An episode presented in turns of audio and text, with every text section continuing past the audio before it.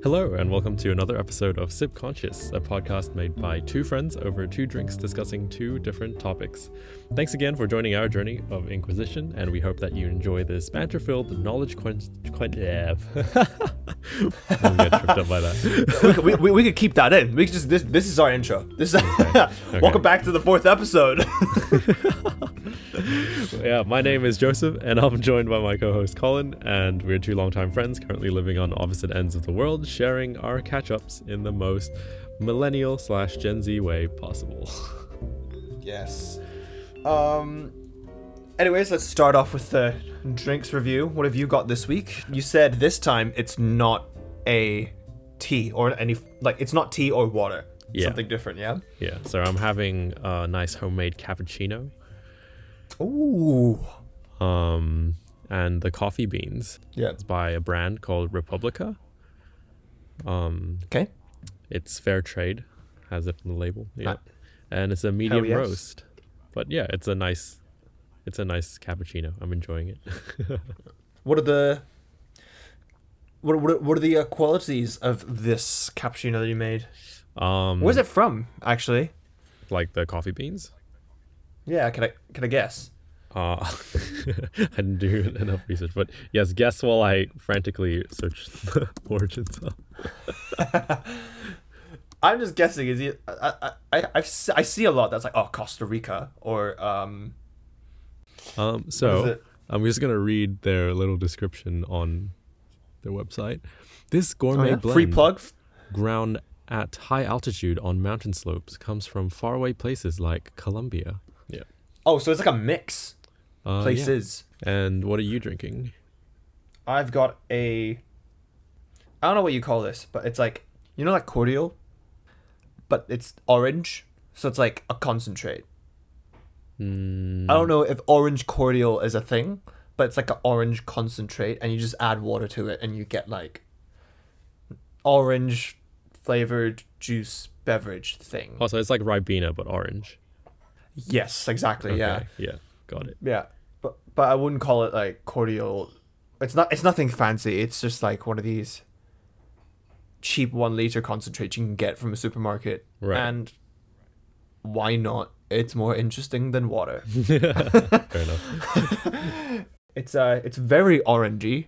hmm almost like too is it, you know like what's that thing where it's like uh with like CGI where it's like so real that it's uncanny the uncanny valley I think. It's imagine that but for orange where it's like so orange it doesn't feel real anymore. But um hey as I said it's more fun than water.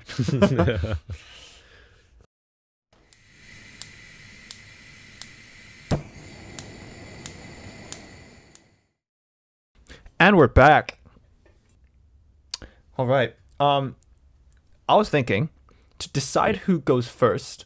I feel like we should just kind of scale, like put our topic on a scale of like one to five, and of like how exciting it is. okay. Yeah. Because, not gonna lie, I feel like my topic is really interesting, but it's probably it probably doesn't sound exciting. so Right. I don't know about yours though. Wait. So, Hmm. Who goes first? The one that sounds more exciting, or the one that doesn't Yeah, sound more exciting? the one that will hook the hook the hook the listener in. Let, let, us go with let's go with you first. Oh, okay. So, okay, so my topic this week is about boomers.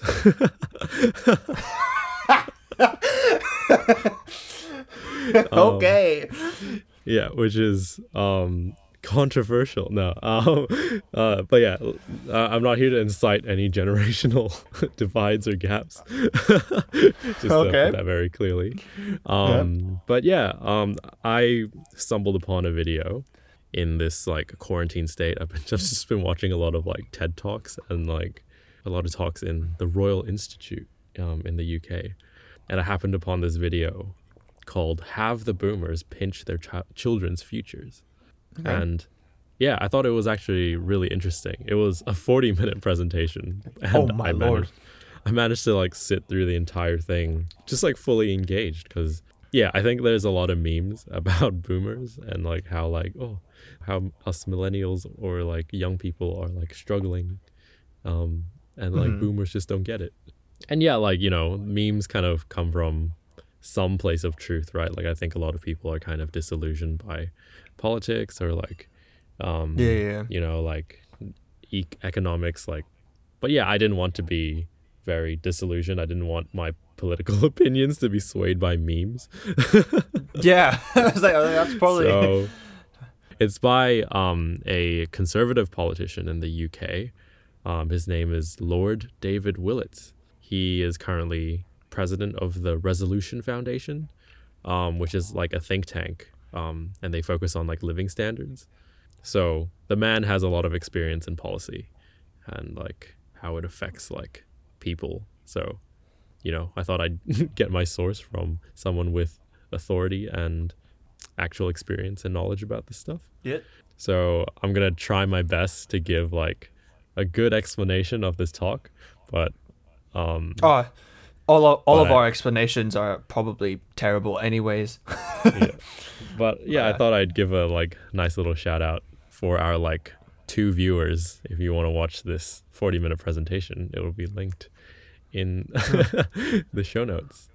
So he's technically a boomer himself. Um, boomers uh, is basically this like name uh, for a, a generation um, of people born after World War II, and they're called baby boomers because um, there was a large increase in children being born during that time.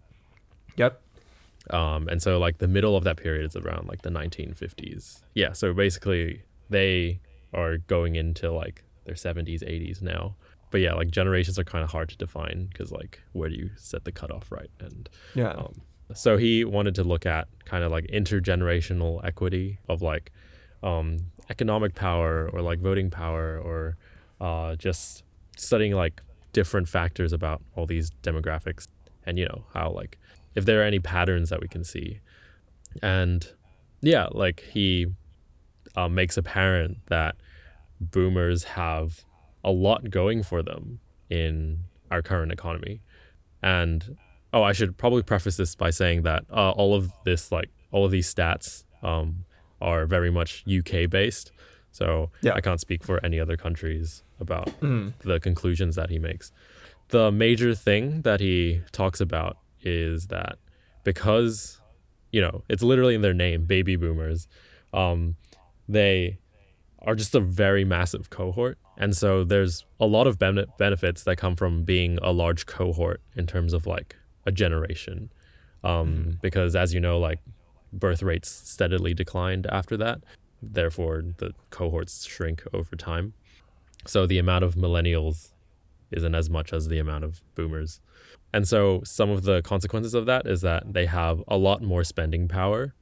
So because there's so many of them, um, and they tend to spend money on the same things. So they Uh-huh. have a lot of spending power and like, you know, they will shape markets. So like obviously Yeah. you want to cater to people who have the money. he gave a really funny example of like that's why the Rolling Stones can still have concerts right now. um because i don't know anyone in our generation who's lis- still listening to the rolling stones but Yeah. not, not, clearly there's a yeah. demand for it right Yeah. um yeah and also because there's so many of them um they have a lot of votes they have a lot of voting power and so it's like a ratio of like five to four in the uk of like Okay. uh, boomers versus like millennials. And yeah, so like that's just kind of the facts of it. But like what else is clearly indicative of like their advantage? Uh, so pay has steadily increased. Like pay has always increased historically. Um, But that pattern stops after people born uh, in 1986. So when he was comparing like wage levels of of people who were born in like five year periods, he showed a statistic where people born after 1986 don't earn as much pay as the years before, um, and Okay. that's adjusted for inflation. And so, um, some of the reasons he gives for why pay hasn't increased for younger people is because younger people aren't moving around as much. So they're not moving houses, um, they're not moving jobs, and Okay. this this can be like geographically as well. So like if a job that's better paying is like in a different county or in like a different state or whatever, like um, Yeah. you're not as likely to move there because you just don't have the assets to begin with to make that transition. So like what's kind of fueled that is like, you know, rent has increased for younger people. Um, and so, you know, they have to spend more of their income on rent. And then if their jobs aren't paying as much, then, you know, they're not likely to save as much. And then they are they just aren't as likely to own a home now because more of their wealth is being diverted to just rent and being able to sustain themselves and Uh-huh. that also leads to them being more dependent on their parents for longer i don't know if this is apparent to you but for me at least um, it's very apparent to me that like i'm going to be living with my parents for a longer time um, Oh yeah, definitely. yeah Like even if we didn't want to, I feel like it seems like it's a trend. Just like things, I think yeah, just Yeah. like the rent in general, like seems to be where majority of where I feel like my first few income like paychecks are gonna be going to. mm. So I might Yeah. as well just like be with my parents, save up for a bit, that type of thing. Yeah, exactly. So you're like limited to movement as well. Like if you Mm-hmm. are limited to staying with your parents, then you can only get jobs in that area. And yeah, and so like, you know, there's a lot of myths and it's like there's stereotypes back and forth, you know, like I think um there's a lot of okay boomer memes, but like it also there's, you know, it also happens the other way around where like um I guess older generations will think like, "Oh, look at these young people, like they like spend or like we were so rich because like we we were responsible and we saved our money and these young people are spending it on like avocado toast or like um or like you know hipster coffee and Yeah, yeah, yeah. yeah but you know that's um obviously a myth because younger generations actually have less income to spend in consumption because all of their wealth is going into paying rent or paying for you know essential items. It's just a bit of a vicious cycle. And another thing is that the, the younger generations we have to be a lot more conscious about climate change because um right. uh yeah like we have to reduce our carbon emissions and a lot of like just productivity that you could have like a lot of jobs that you could have done before like you just can't now without Yeah. destroying the environment even more and so yeah overall like the younger generations just have less wealth and Okay. another factor of that is housing like housing prices have just skyrocketed Yeah, definitely. um, and you can see that like all over the world.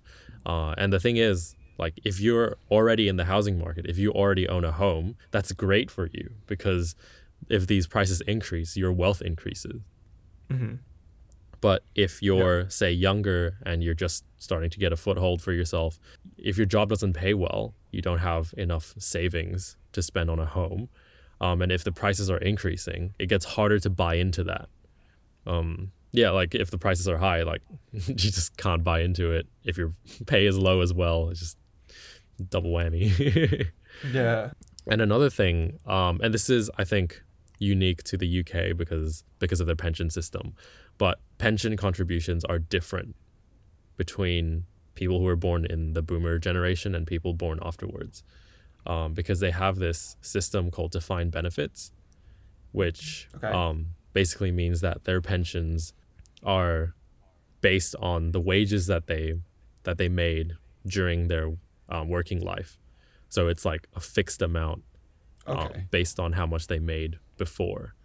Whereas um, a lot of the pension schemes for us um, in our in for younger generations is called defined contribution. So I know here in Australia, um, yeah, for like my retirement plan and everything, um, like a part of a portion of my wages if I worked gets put into uh, a super a superannuation fund, and that's basically like a pot of money um, that gets like invested into the stock market and it will rise based on like market rates. So as long as the economy grows, then like that money grows as well.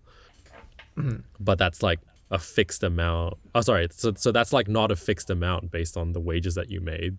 Like that is completely dependent on whether or not the economy does well, right? Yeah. And another thing that causes a big imbalance with that system is that with the defined benefits pension format, if you live longer, the value of that scheme is worth more. Yeah. and because like Nowadays. obviously yeah, healthcare technology has obviously improved a lot. Like people are living much longer. Like yeah, like you you'll easily see people who are in their 90s. And like that's not a bad thing. Like that's just a fact. And basically they've got this advantage in the the way that their pensions are paid out in the UK. Um yeah. Uh-huh.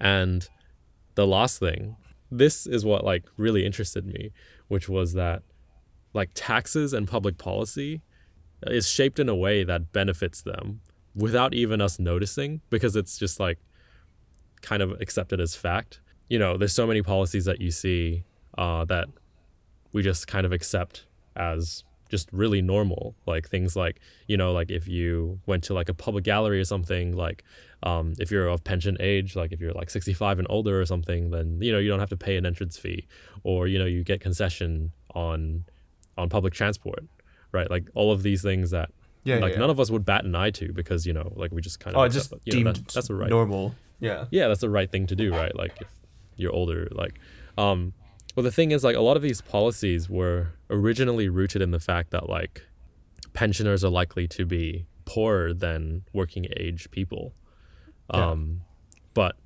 recently. I don't know what the fact now with like. Yeah. Yeah. so now like it's actually the opposite like pension age people now are actually wealthier than working age people in terms of like the amount of income that they receive if you factor in after living costs. So like after Okay. you know you've spent all your money sustaining sustaining yourself like the leftover income like pensioners get more than like on average they get more than people who are in working age. Uh, it's not to say that these policies are bad or anything. It's just like young people younger people don't benefit from that. Like if you're of working age um, yeah you just don't benefit from it because it's assumed that you hold more responsibility for society if that makes sense Right. Ooh. yeah Voice crack. Sorry. Yeah. Um, but yeah, so the thing is, like, if you look at the pattern of like how how countries are spending, um, on how are spending their money on like public services and welfare and all of that, like these things are going to increase. Like health healthcare um, costs are going to increase, and social security is going to increase. So like things like pensions and welfare, but education has always like kind of plateaued. Like it's always been like a similar amount.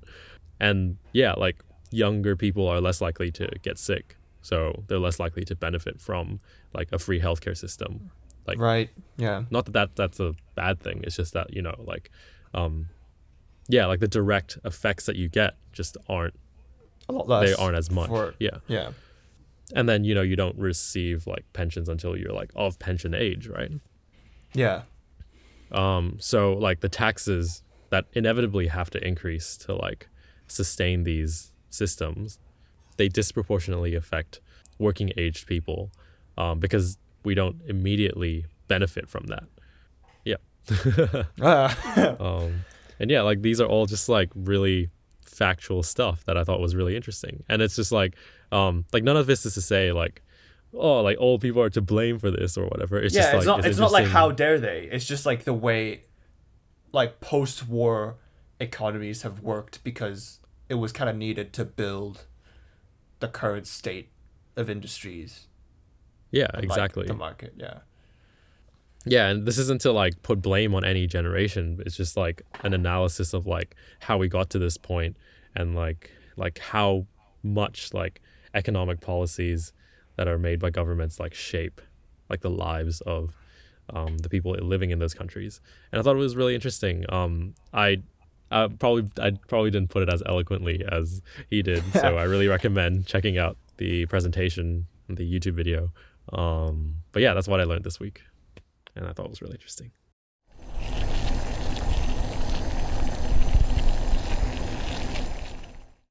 Let me ask you a question. Yeah. hmm When I tell you the country of Spain, Yeah. what religion do you think of? Oh, for some reason the first one that I think of is Catholicism, but I don't really know why.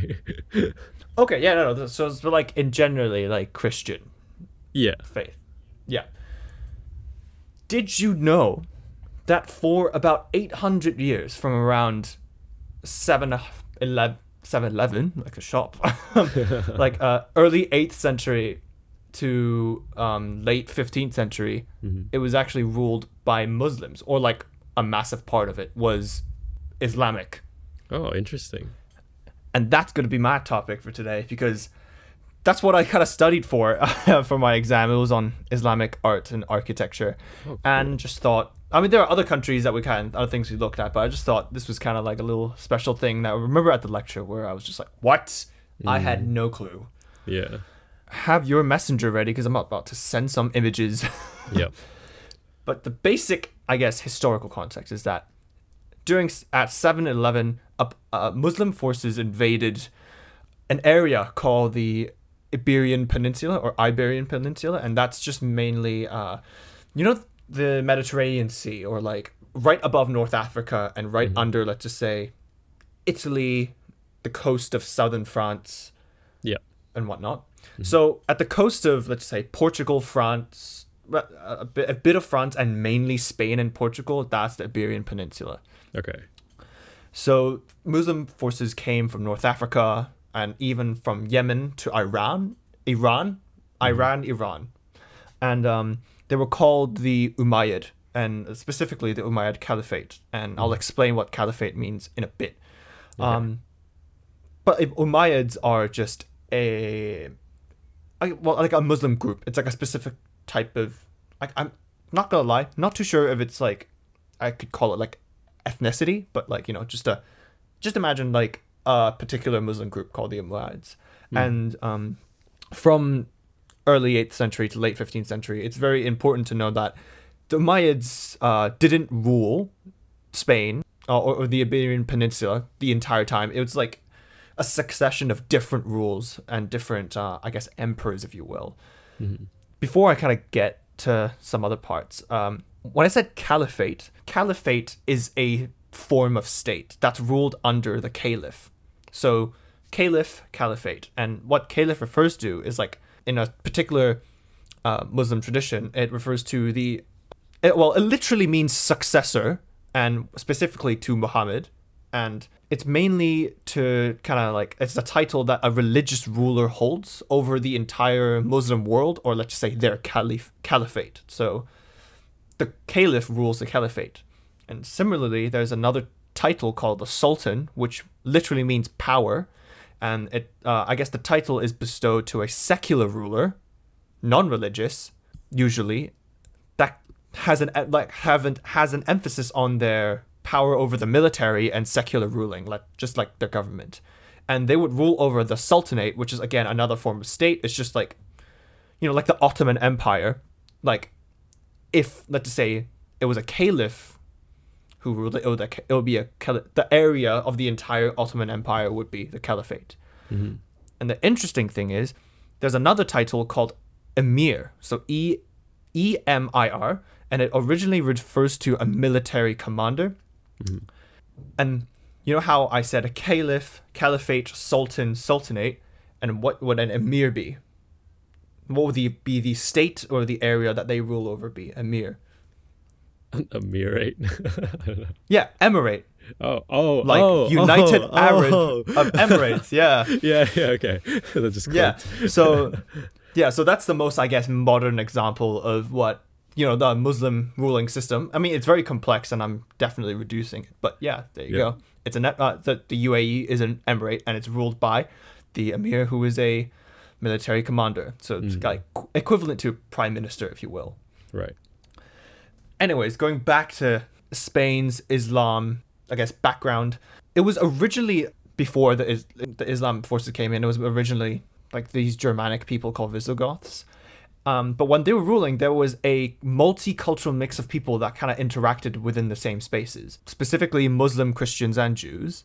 Um, I mean, this sounds very, you know, pretty normal nowadays, you know, thanks to globalization, travel, and the whole notion of like, you know, standardized religious free- freedom and you know ethics and whatnot. But back then, very different. It was let's just say unique to certain areas around the world. You wouldn't go to China and see a lively, let's just say, um, mix of three very different monotheistic religions. Yep. Yeah. But other examples of like this type of phenomenon happening would be Cairo and Jeru- Jerusalem are big ones, but um, some other cities that are, you know, obviously Europe, uh, but also had that form of background would be uh, Venice and Athens. And I'm, I can only imagine other parts of the Mediterranean and perhaps Eastern Europe. So, with that, you know, uh, context, this brings me to their architecture, which is insane. I've just sent you the Mosque of Cordoba, which is a city in Spain. Yeah. And when the um, Muslim forces came in, that was their ca- that that became their capital. And the interesting thing is that, is that um, they have basically uh, taken what was a Christian holy ground and reappropriated, destroyed it, but still established their main mosque on on on that holy ground. And Right. that is very similar to the next picture I just sent you, um, the mosque of Damascus, which most people are saying have um, the design or architecture of it has been kind of been based off or been inspired by the mosque of Damascus. So you have Spain and then Damascus very far away, and there are many things where I guess they share similarities in. I just sent you another one. It's uh, this glass mosaic that you see, like the design. It's more of a Christian slash Byzantine, which is like Eastern Roman, where they uh, it's it's their design, which um they originally had in the Mosque of Damascus, but they've used over in the Mosque of Cordoba. Yep. If you look at some of the plaques outside of the museum in that image, you could see you you you, you see those like you see the hexagon, yeah, and you Yeah. see some Arabic calligraphy. Yeah. But if you look at the one that's vertical and right above it, you can also see a cross, Yeah. Like. the Christian cross, Yeah. And the ones next to it. So you get these mix of iconography within the same, I guess, you know, in a mosque, which is quite different compared to, you know, let's just say the mosque you'll find in most places nowadays. Mm. There's another mosque where this is towards the end of the uh, Muslim rule, where a city ruled by the Muslim forces had fell. And basically, the mosque got turned into a chapel, but they maintained the exterior design, but Right. added a nave and an asp, ap, asp, apse, apps yeah, where the apse is like the cylind, like the cylindrical dome-ish structure at the end of the church or chapel, where mm. usually the altar is under. And in one of the photos, you could see like Christian frescoes on the ceiling on the round dome, but right under that, it's resting on like horseshoe arches, Yeah. which is very more typical of like Islamic design. You also mm. get this mix, which is, I guess, pretty cool. But um, I guess the most significant example, not oh, wait, not significant, but just like a, a cool one, would be this is the last one.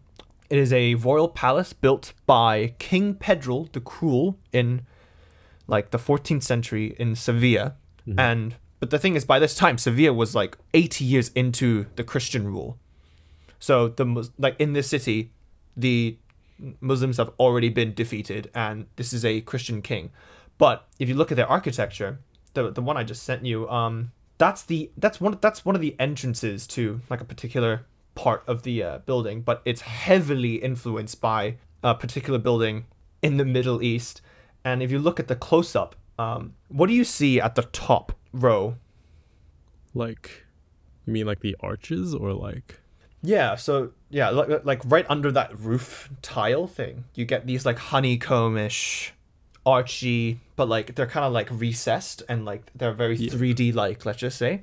Yeah. So yeah, that's a very very like distinct Muslim quote unquote, but it's more particular to a certain type of let's just say people and time. But um yeah, it's very it, this this ornamentation is very much non-Christian basically.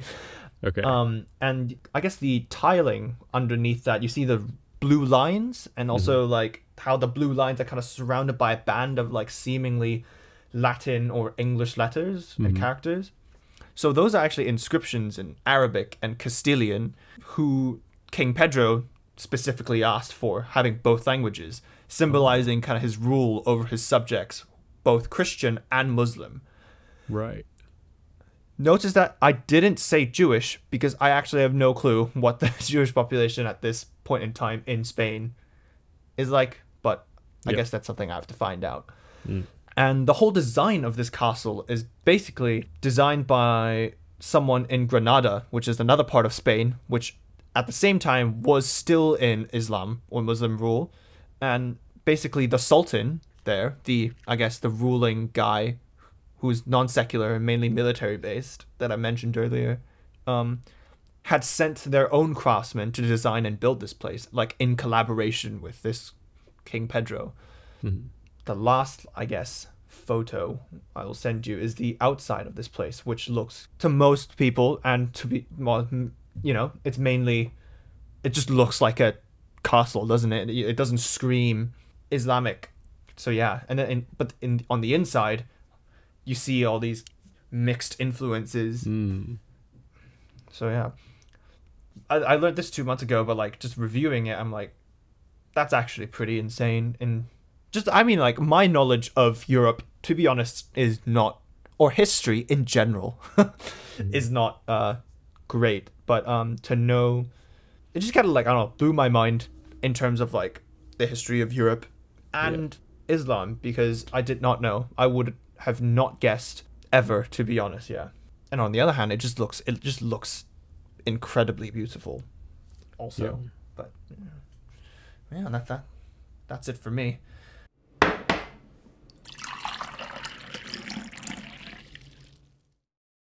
All right, everyone's favorite section, fact time.